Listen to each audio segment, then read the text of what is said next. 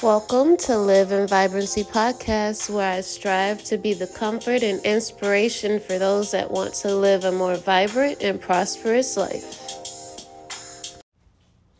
Hey, welcome to Live in Vibrancy. My name is Liv, and I just wanted to pop in and give a friendly reminder that you don't have to have everything figured out right now.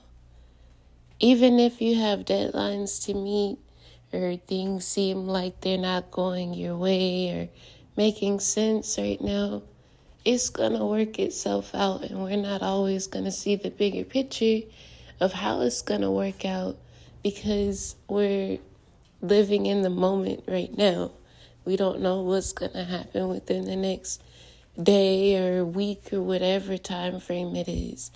But living in the now and only worrying about what you can control will definitely help you a lot with taking your mind off of the things that you feel like need to be happening right now. There's things that have to connect and you have to meet certain people and experience certain things in order for certain characteristics about yourself to come out. And I used to feel like those things didn't have to happen in order for for me to get to a certain point in life. I felt like I could do without a lot of things, but realistically, if I didn't go through those things, I wouldn't be the person that I am right now.